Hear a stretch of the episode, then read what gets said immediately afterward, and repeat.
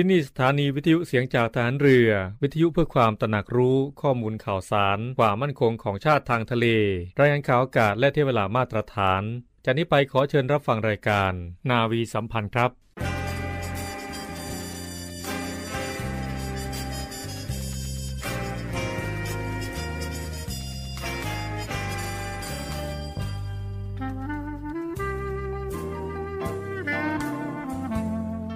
นายทหาร นายตำรวจทุกคน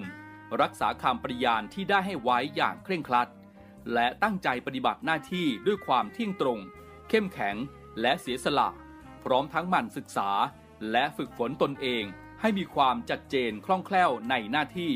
และในการปฏิบัติงานร่วมกับผู้อื่น ฝ่ายอื่นอยู่เสมอ ทุกคนทุกฝ่ายจะได้สามารถร่วมมือร่วมใจกัน สร้างสรรค์ความพัฒนาผาสุก ให้แก่ประชาชนและประเทศชาติ ได้ตามอุดมคติที่ตั้งมั่นไว้ตลอดไป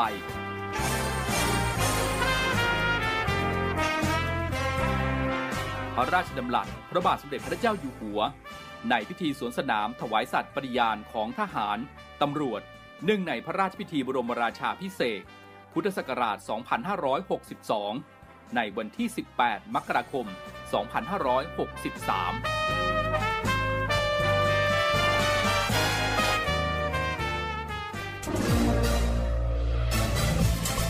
คุณกำลังฟังเสียงจากฐานเรือ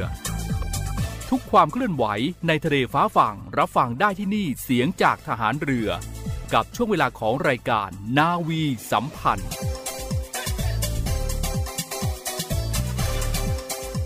สวัสดีครับคุณผู้ฟังครับ กลับมาพบกันเช่นเคยนะครับกับรายการนาวีสัมพันธ์ และเช่นเคยครับทุกเช้าวันพฤหัสบดีแบบนี้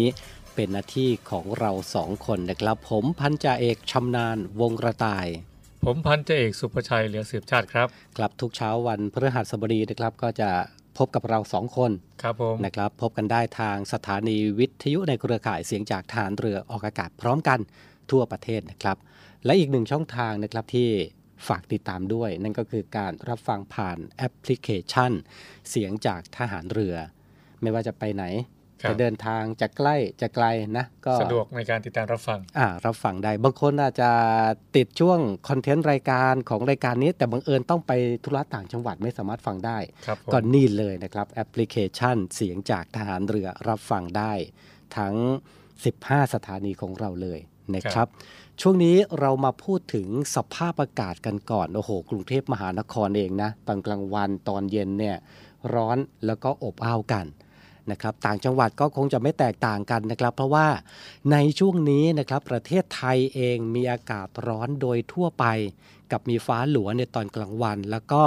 บางพื้นที่เองนะครับมีอากาศร้อนจัดจริง ๆ เนื่องจากว่าความกดอากาศต่ำในช่วงนี้นะครับปกคลุมประเทศไทยตอนบน ในขณะที่ลมใต้นะครับ พัดปกคลุมภาคตะวันออกเฉียงเหนือตอนล่าง ภาคกลางตอนล่างและภาคตะวันออกครับ จากลักษณะอากาศแบบนี้แหละนะครับคุณผู้ฟังทำให้ประเทศไทยตอนบนก็อาจจะมีฝนฟ้าขนองเกิดขึ้นได้ในบางพื้นที่ แต่ก็อาจจะไม่มากนักครับผมนะครับ ส่วนใหญ่ก็อากาศร้อน ส่วนพี่น้องชาวภาคใต้เองเนี่ยก็อาจจะมีฝนฟ้าขนองได้นะครับ ส่วนคลื่นลมในทะเลอ่าวไทยช่วงนี้ก็เงียบสงบนะครับความสูง 1-2 เมตรเท่านั้นเองนะครับ ในส่วนของฝุ่นละอองในช่วงนี้นะครับผมผู้ฟังเป็นห่วงสุขภาพกัน โดยเฉพาะประเทศไทยตอนบนเนี่ยมีอาการสะสมของฝุ่นละอองหมอกควัน อยู่ในเกณฑ์ปานกลางถึงบางพื้นที่เนี่ยอาจจะมากด้วยครับก็เนื่องจากสภาพอากาศมันปิดไงใช่อากาศร้อนสภาพอากาศมันปิดด้วย การระบายอากาศก็ไม่ดี มีโอกาสที่จะทำให้เกิดการสะสมของฝุ่นละอองแล้วก็หมอกควันด้วย ยังไงนะครับก็เนาะอืมเรื่องของสุขภาพสำคัญมาก ครับยิ่งฝุ่นละอองนี่อืแมสแมสสำแมคัญสจสำริคัญงมากๆนะครับๆนอกจากแมสเนี่ยจะป้องกันฝุ่นละอองได้แล้ว ยังสามารถป้องกันเชื้อต่างๆ ที่มันปลิวมากับฝุ่นละอองได้ดีด้วยนะใช่อ่าโดยเฉพาะในช่วงสงกรานต์ที่ผ่านมาเนี่ย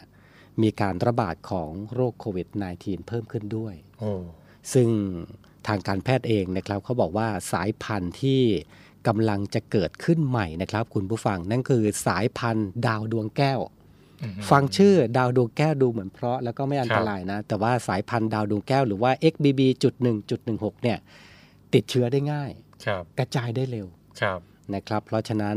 โควิด -19 ก็ยังคงอยู่กับเราต่อไปสำคัญเนาะเพราะว่าสายพันธุ์นี้รู้สึกการแสดงอาการเนี่ยอู้สังเห็นเกตยากเห็นในข่าวเนี่ย เห็นบางคนตาแดงนะ ครับ อืม ตาแดงแล้วก็ไข้ขึ้นสูงมากๆ แล้วก็ครับมีเสียชีวิตด้วยคจารักบสายผมพันธุ์ใหม่ตัวนี้ ก็ดูแลสุขภาพด้วยกันแล้วกันนะครับ พูดถึงเรื่องราวของสุขภาพกันแล้วเนี่ย ช่วงนี้หลายพื้นที่เนี่ยโอ้โห ได้ยินข่าวกันว่าเสียชีวิตอากาศร้อนฮิสโตรกอีกแล้วนะครับอืมนั่นก็คือฮิสโตรกคำนี้เนี่ยได้ยินกันจนชินหูแล้วนะครับกับโรคฮิสโตรกหรือว่า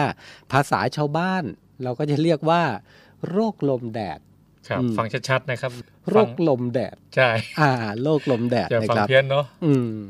ซึ่งโรคนี้เองนะครับก็ถือว่าเป็นสภาวะที่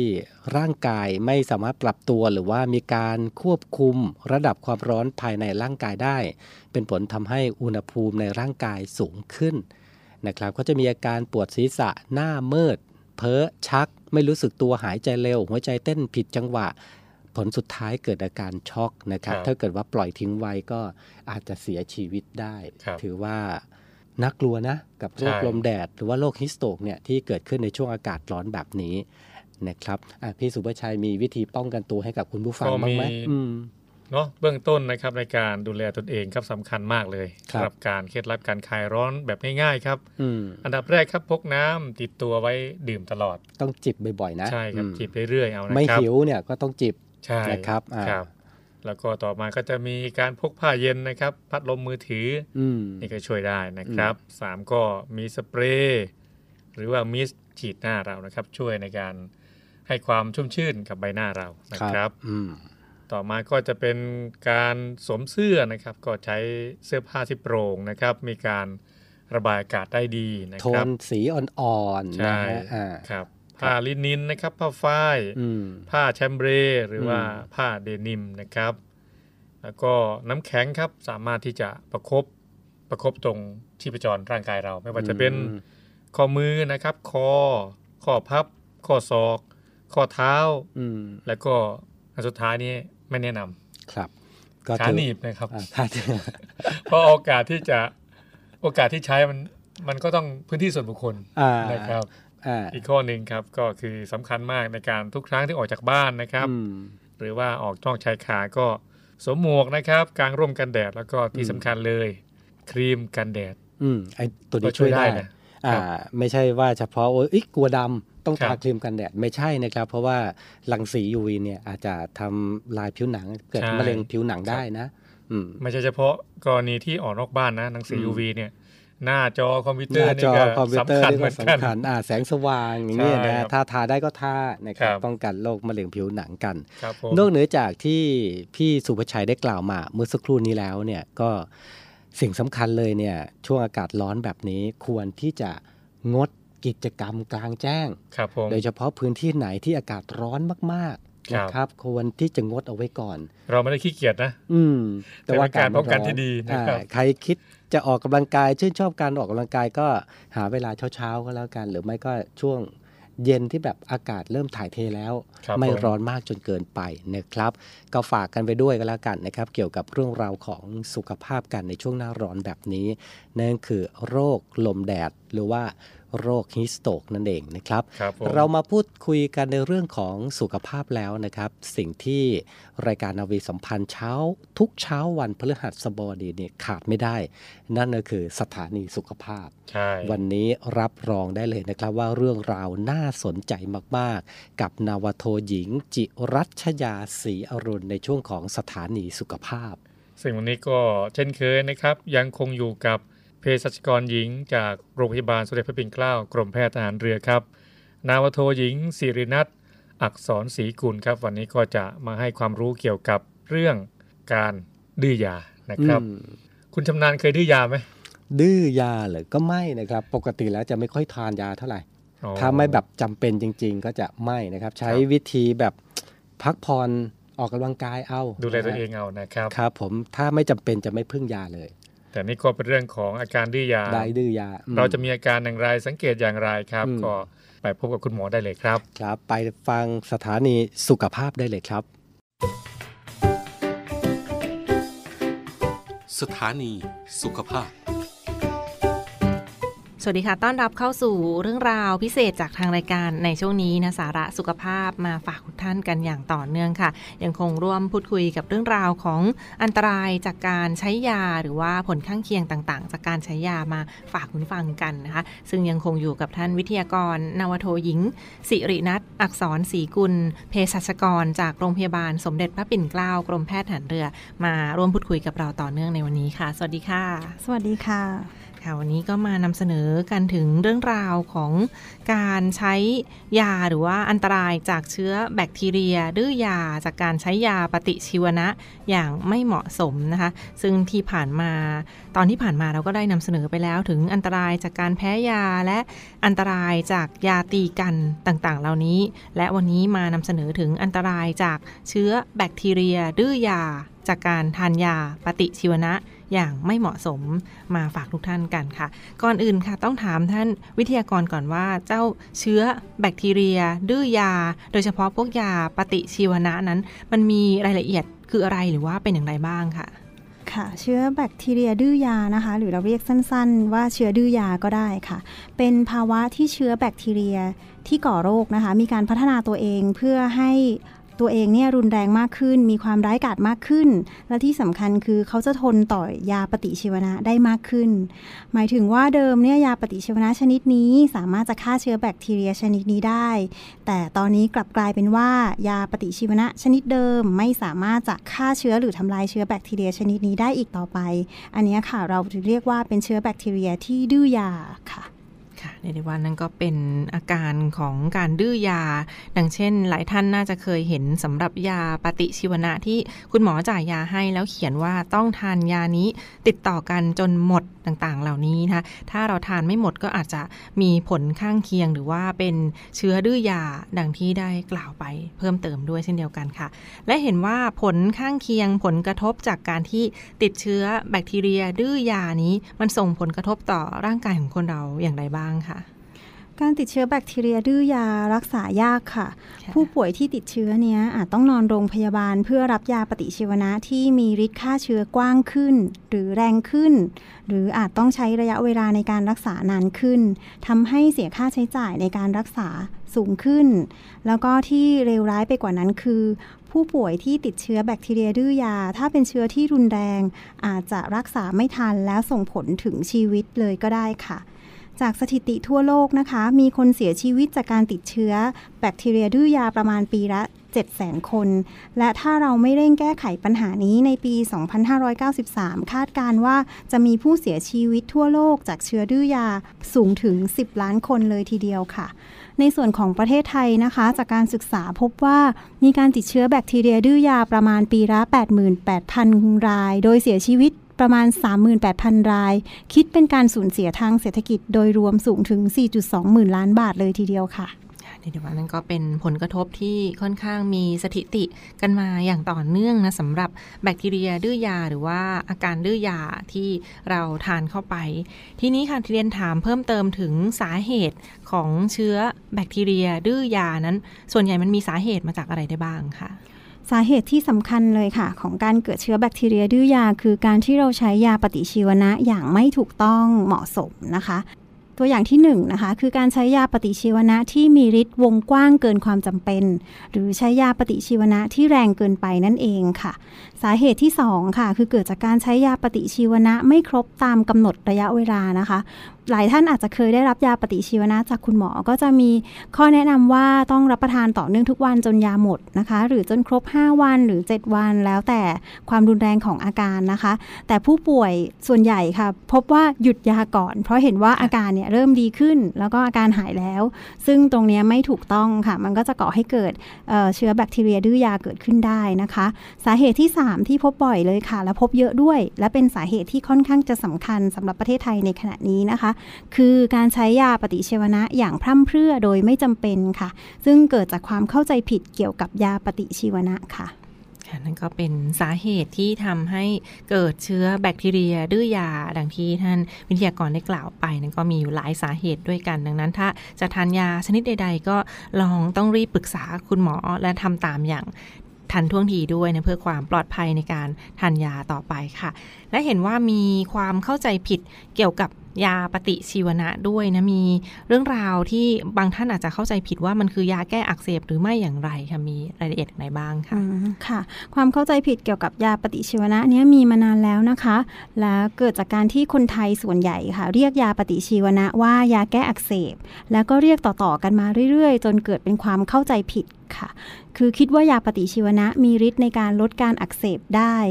ทำให้เมื่อเราเกิดอาการอักเสบ ก็จะเรียกหายาปฏิชีวนะโดยไม่จำเป็น ส่งผลให้ไม่หายจากอาการอักเสบ เสียเงิน เสียเวลา บางรายเกิดแพ้ยาปฏิชีวนะด้วยค่ะ และที่เป็นปัญหาใหญ่ก็คือเกิดเชื้อแบคทีเรียดื้อยานี่เองค่ะ ค่ะนั่นก็เป็นการแนะนำที่ถูกต้องว่าจริง ๆ แล้วยาปฏิชีวนะนั้น ไม่ใช่ยาแก้อักเสบที่แก้อักเสบได้ทุกชนิดนะแต่ว่าเป็นยาอีกหนึ่งประเภทที่จะช่วยในการรักษาเท่านั้นไม่ใช่ยาแก้อักเสบถ้าไปทานพร่ำเพรื่อก็อาจจะอันตรายได้เช่นเดียวกันเรียนถามท่านวิทยากรเพิ่มเติมค่ะถึงว่า ยาปฏิชีวนะจริง ๆ แล้วมันคืออะไรแล้วก็มีฤทธิ์ทางยาในการรักษาอย่างไรบ้างค่ะ ค่ะยาปฏิชีวนะ เป็นยาที่มีฤทธิ์ฆ่าเชื้อแบคทีเรียนะคะ จะใช้ในการรักษาโรคที่เป็นสาเหตุมาจากการติดเชื้อแบคทีเรียเท่านั้นค่ะ อยากจะให้เข้าใจว่ายาปฏิชีวนะ ไม่มีฤทธิ์ในการฆ่าเชื้อไวรัสนะคะ ไม่มีฤทธิ์ลดการอักเสบ ไม่มีฤทธิ์แก้ปวด ไม่มีฤทธิ์ลดไข้นะคะ ตัวอย่างของยาปฏิชีวนะ ก็เช่น ยาในกลุ่มเพนิซิลินค่ะแอมพิซิลินอะม็อกซิซิลิน เตตราไซคลินค่ะ ดังนั้นเราจึงไม่ควรเรียกยาปฏิชีวนะ ว่ายาแก้อักเสบ เพราะเป็นการเรียกที่ไม่ถูกต้องค่ะ แต่เมื่อเราเข้าใจผิดเรียกยาปฏิชีวนะ ว่ายาแก้อักเสบ มันก็จะทำให้เมื่อเราเกิดอาการอักเสบขึ้นในร่างกาย เราก็จะเรียกหายาปฏิชีวนะ ที่เราเข้าใจว่าเป็นยาแก้อักเสบ ทั้งทั้งที่การอักเสบนั้นไม่ได้เกิดจากการติดเชื้อแบคทีเรียค่ะ ตัวอย่างการอักเสบที่ไม่ได้เกิดจากการติดเชื้อแบคทีเรียนะคะ เช่น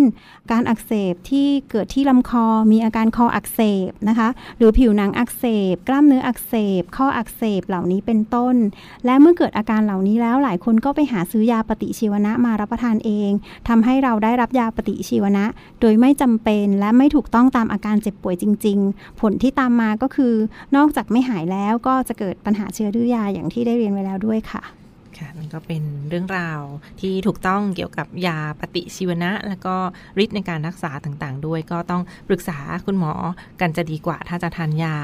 พวกปฏิชีวนะต่างๆ เหล่านี้นะคะ และเห็นว่าบางท่านอาจจะสงสัยว่า เอ๊ะ แล้วเราจะทราบได้ยังไงคะ รู้ได้ยังไงว่า เราเป็นอาการของติดเชื้อแบคทีเรียดื้อยา ต่างๆ เหล่านี้ค่ะ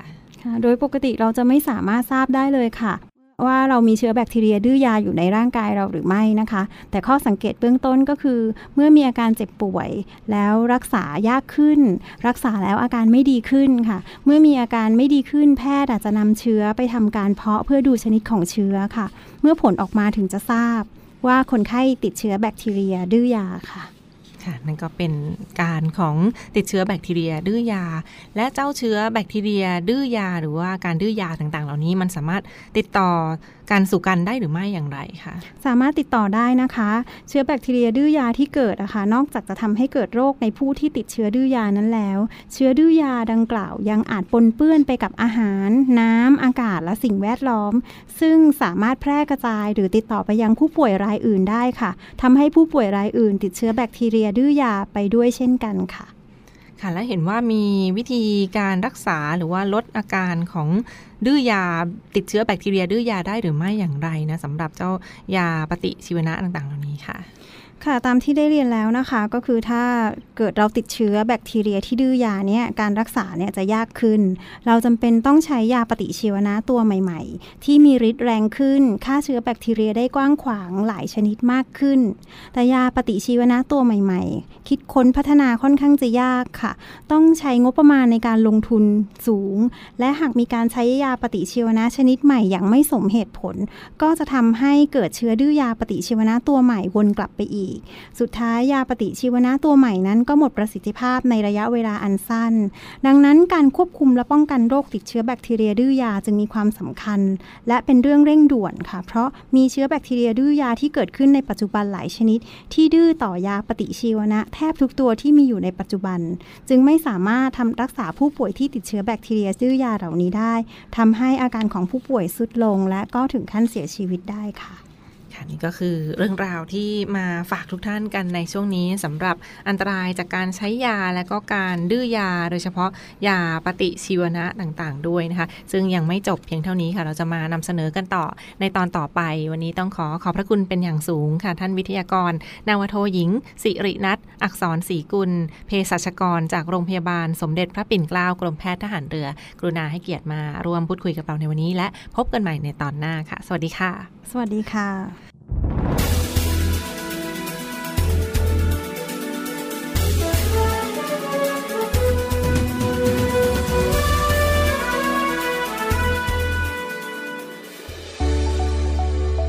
สถานีวิทยุเสียงจากทหารเรือ วิทยุเพื่อความตระหนักรู้ข้อมูลข่าวสาร ความมั่นคงของชาติทางทะเล รายงานข่าวอากาศ และเทียบเวลามาตรฐาน ขอเชิญร่วมติดตามข่าวสารความเคลื่อนไหวในทะเลฟ้าฝั่ง และตอบแบบสอบถามความนิยมรายการได้ทาง Line Official เสียงจากทหารเรือ at Voice of Navy ความคิดเห็นของท่านมีคุณค่าและเป็นประโยชน์ในการพัฒนาต่อไป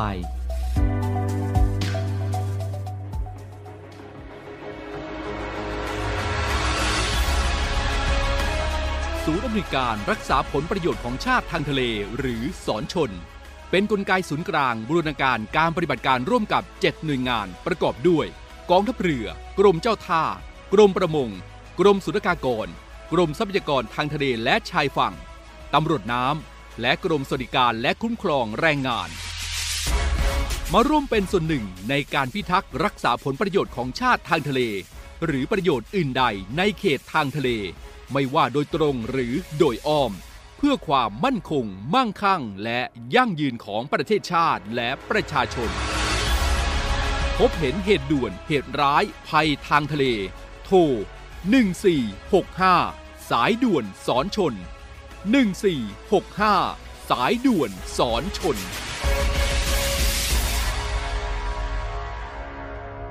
กลับเข้าสู่รายการนาวีสัมพันธ์ในช่วงสุดท้ายนะครับของ วันนี้กันนะครับ พี่สุภชัยมีข่าวประชาสัมพันธ์อะไรบ้างนะครับ ฝากคุณผู้ฟังกันในช่วงท้ายรายการแบบนี้ ครับมาที่ข่าวกำหนดสวดพระอภิธรรมพลเรือตรีหญิง นันทพร ดารากร ณอยุธยานะครับในวัดเครือวันวรวิหารศาลาหนึ่งบางกอกใหญ่ กรุงเทพมหานครครับสวดถึงวันเสาร์ที่ 22 เมษายนนี้ครับเวลา 18 นาฬิกาและกำหนดพระราชทานเพลิงศพวันอาทิตย์ที่ 23 เมษายนนะครับ เวลา 16 นาฬิกาณวัดเครือวันวรวิหารบางกอกใหญ่ กรุงเทพมหานครนะครับ ครับก็ขอแจ้งให้กับผู้รู้จักคุ้นเคยทราบทั่วกันนะครับ มาต่อกันที่ขอแสดงความยินดีล่วงหน้านะครับ กับน้องๆนนักเรียนจ่าทหารเรือและนักเรียนดุริยางนะครับ ก็จะประกอบพิธีประดับเครื่องหมายยศ และมอบประกาศนียบัตรนะครับ ณหอประชุมกองทัพเรือเขตบางกอกใหญ่ กรุงเทพมหานครนะครับในวันที่ 21 เมษายนนี้นะครับ ก็มีน้องๆนนักเรียนจ่าและนักเรียนดุริยางนะครับ ที่สำเร็จการศึกษาจากโรงเรียนชุมพลฐานเรือ โรงเรียนสื่อสารและเทคโนโลยีสารสนเทศฐานเรือ โรงเรียนทหารนาวิกโยธิน โรงเรียนอิเล็กทรอนิกส์ โรงเรียนพลาธิการ โรงเรียน การขนส่งทหารเรือ โรงเรียนนาวิกเวชกิจ และโรงเรียนดุริยางค์ทหารเรือ ก็แสดงความยินดีล่วงหน้ากับน้องๆด้วย ครับก็ขอแสดงความยินดีกับน้องๆนะครับแล้วก็ผู้ปกครองทุกท่านด้วยนะครับครับไปต่อกันที่วิทยาลัยพยาบาลกองทัพเรือนะครับ ช่วงนี้เปิดรับสมัครถือว่าเป็นโค้งสุดท้ายแล้วใช่รับสมัครถึง 28 เมษายนนี้เท่านั้นนะครับครับ ตอนนี้ผลคะแนน A level ออกแล้วครับ น้องๆสภาพสตรีครับอายุ 18 ถึง 25 ปีครับก็ตัดสินใจได้ว่าจะอืมสมัครดีหรือไม่ครัเนาะบถือว่าโค้งสุดท้ายแล้วใช่อืมก็ขอแค่ว่าคะแนน A level ภาษาอังกฤษนะครับคะแนน 25 คะแนนขึ้นไปก็สามารถสมัครได้นะครับ ครับ เข้าไปดูรายละเอียดเพิ่มเติมนะครับ ที่เว็บไซต์ของวิทยาลัยพยาบาลกองทัพเรือ www.rtncn.ac.th นะครับ rtncn.ac.th หรือว่า หมายเลขโทรศัพท์นะครับ 024752614 แล้วก็ 02475 2625 นะครับ ครับไปต่อกันที่ขอเชิญเที่ยวชมงานใต้ร่มพระบารมี 241 ปี กรุงรัตนโกสินทร์ณรอบเกาะรัตนโกสินทร์นะครับระหว่าง 21 ถึง 25 เมษายนนี้นะครับ ภายในงานก็มีกิจกรรมมากมาย ครับพรุ่งนี้นะครับแล้วนะครับอืมนะครับ มีรถของคอสมกรับส่งฟรีตลอดงานด้วยนะครับ 21 ถึง 25 เมษายนนี้นะครับ ไปปิดท้ายกันที่ข่าวประชาสัมพันธ์ของนักเรียนจากทหารเรือป้อมพระจุลรุ่น 29 กัน ครับ ก็จะมีสัญญาณสื่อสารนะครับ เหล่าไฟฟ้าและก็เหล่าอิเล็กทรอนิกส์นะครับนะครับ รุ่น 29 นะครับ พร้อมครอบครัวร่วมงานพบปะสังสรรค์ป้อมพระจุล 29 นะครับ ที่บ้านนกคูกรีสอร์ทอำเภอท่าใหม่ จันทบุรีเสาร์ที่ 29 เมษายนนี้นะครับ วันนี้รายการนาวีสัมพันธ์หมดเวลาลงแล้วครับอืมวันนี้แป๊บก็เดียวเนอะแป๊บเดียวนะครับ ครึ่งชั่วโมงอยู่ด้วยกันตรงนี้ก็หลายเรื่องราวที่นำมาฝากคุณผู้ฟังกันนะครับ ฝากติดตามด้วยนะครับ กับรายการนาวีสัมพันธ์ทุกเช้านะครับ7โมงครึ่งถึง8โมงนะครับ เราสองคน วันนี้ต้องลากันก่อนก็แล้วกัน ช่วงนี้ สภาพอากาศก็ค่อนข้างที่จะแตกต่าง แล้วก็เปลี่ยนแปลงดูแลสุขภาพด้วยนะครับ สวัสดีครับ โชคดีทุกท่าน สวัสดีครับ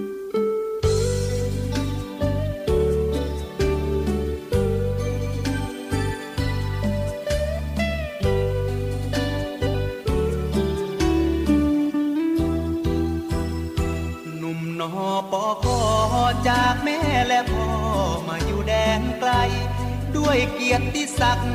นักรบไทย ปกป้องคุ้มภัย แห่งลุ่มน้ำโขงริมสองฝากฝั่งไทยลาวที่กันเชื่อมโยง งามเด่นยามอัสดง ชวนลุ่มหลง มนครั้งเชียงแสน หนุ่มนอปอคอ เราภาคภูมิใจในเกียรติศักดิ์ศรี ไม่ยอมให้ใครเข้ามาย่ำยีพื้นแผ่นดินที่เราห่วงเห็น ไม่เคยหวาดวันของภัยรอบเขตชายแดน สิ่งที่วันใจเลือแสน คืออย่างไรแฟน เคียงคู่เคลียร์ครอพ่อคุณแม่ร้าย ได้โปรดช่วยลูกสักครั้ง วยให้สมหวัง ทุกงานที่ลูกสารต่อ ป้องภัยได้ผล สาวหน้ามนเธอมาชอบพอ เห็นใจหนุ่มนอปอคอที่เฝ้ารอ สาวมาเกี่ยวแขนคำคืนเน็บหนาวสาวได้ในเรา จะมาเห็นใจ เฝ้าคอยถนอมและห่วงใยให้กำลังใจ โอนใจเป็นแฟน ผมนักรบหนุ่มใจซื่อจากบ้านต่างแดน ขอฝากใจสตรีเชียงแสน อย่าได้ดูแค้นหนุ่มนอปอค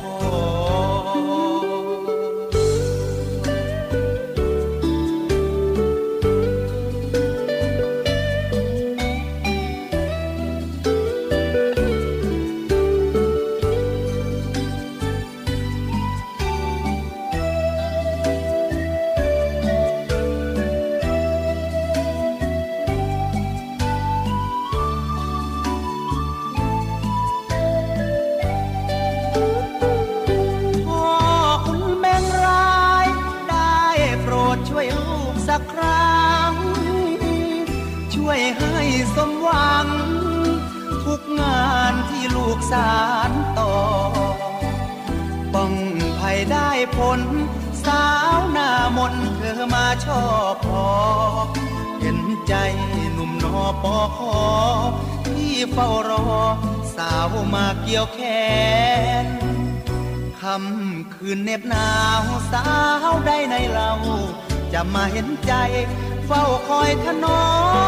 มและห่วงใยให้กำลังใจ โอนใจเป็นแฟน